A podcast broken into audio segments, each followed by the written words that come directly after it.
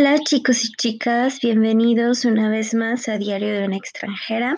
Hoy quiero traerles un tema muy especial. Todo este fin de semana estuve pensando eh, que todo este tiempo eh, he estado hablando de, de, migración, de los cambios que estamos viviendo, de documentos que tenemos que hacer, de los efectos psicológicos que causan esta migración de cómo lidiar el duelo migratorio, eh, de cómo ayudar a lidiar a otras personas con este duelo, pero nunca nos habíamos mm, interrogado cómo se sintieron nuestros padres al saber que nosotros íbamos a mudarnos de país, no simplemente de una ciudad, sino de país.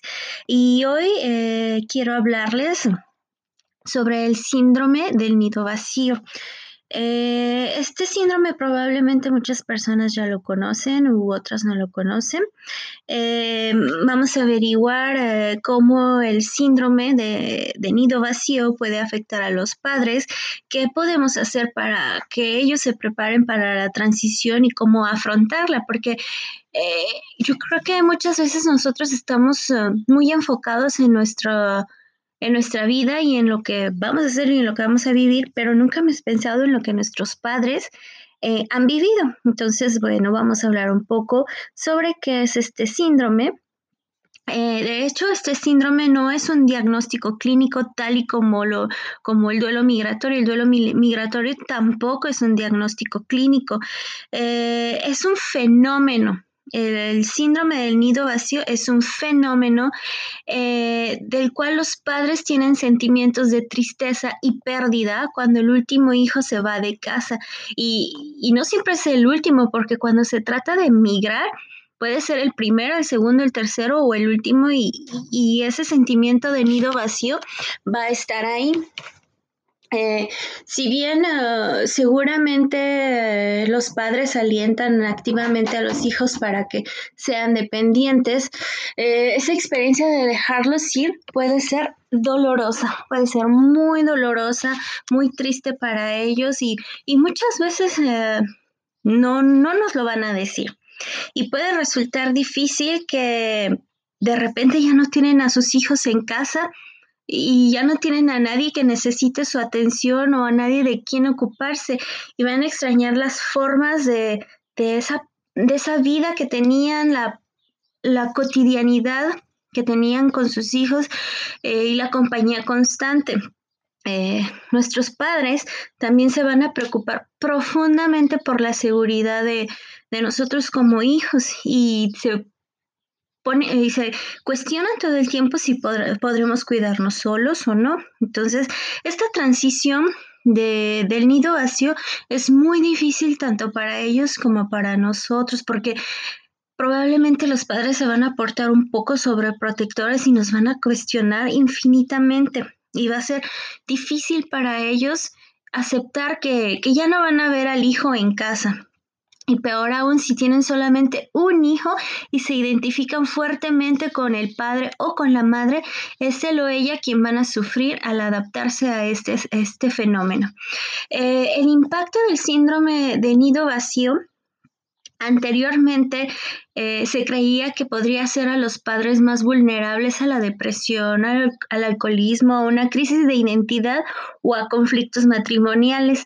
Sin embargo, ha habido estudios recientes que indican que un nido vacío puede reducir los conflictos familiares y laborales y que puede ofrecer a los padres muchos otros beneficios, cuando el último hijo abandona el hogar, los padres tienen una nueva oportunidad para reencontrarse uno con otro, para mejorar la calidad de su matrimonio, revivir los intereses por los cuales antes no tenían tiempo, ocuparse de nuevas actividades en pareja, de, platicar de cosas que probablemente no podían platicar en frente de nosotros porque no pensábamos igual que ellos.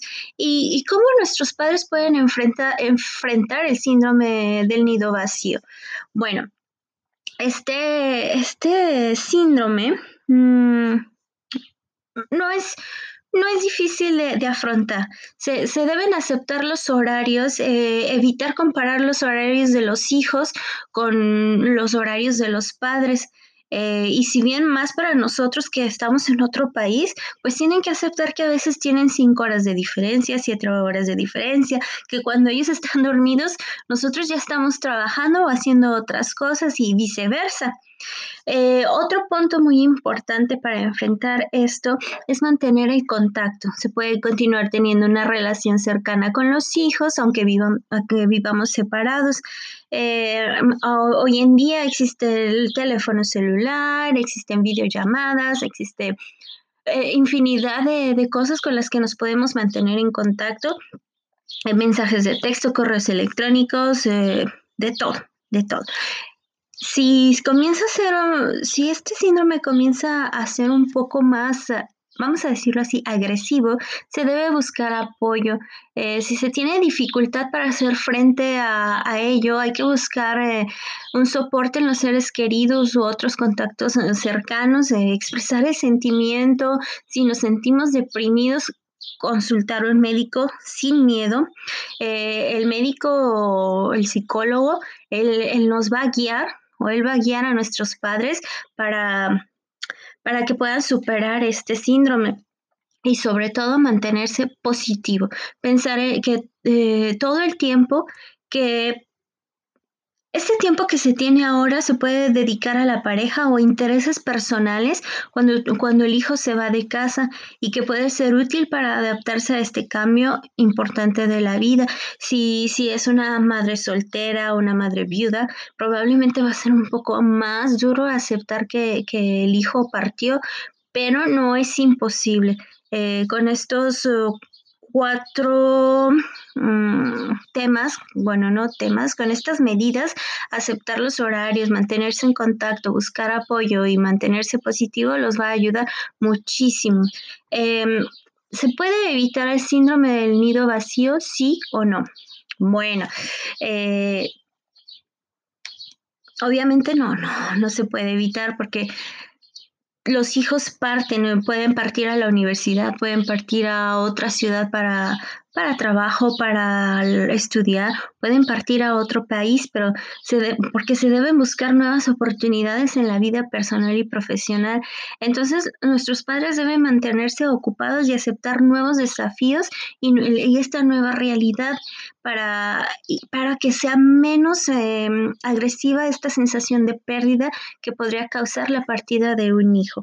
Y bueno, como ven, este tema del nido vacío no es complicado, es lo mismo que cuando un hijo se casa o que parte a hacer sus estudios a otra ciudad. Es lo mismo, solamente que en este caso es cuando los hijos parten de país. Y bueno, eh, yo me di a la tarea de preguntarle a mis papás, les dije, ¿qué sintieron cuando, cuando yo les dije que me venía a trabajar a Francia, cuando les dije que me iba a casar con un francés, que ya me iba a vivir a Francia? ¿Qué fue lo que sintieron? Tristeza, alegría. Eh, y bueno, les voy a publicar unos escritos que me hicieron mis papás por Facebook para que puedan leer un poco y ustedes también me puedan compartir qué es lo que sus padres pensaron cuando supieron que ustedes iban a partir del nido. Bueno, los dejo. Eh, espero que les haya gustado este pequeño podcast. No es muy largo y así no se aburren tanto. Eh, les recuerdo que estoy en Instagram como arroba diario de una extranjera guion bajo MF. M de Mexicana, F de Francia. Y en Facebook como Diario de una extranjera. Y aquí en Spotify o en Anchor o en diversas plataformas que ya se las iré poniendo en Facebook. Los dejo y suerte que estén bien y feliz semana. Bye.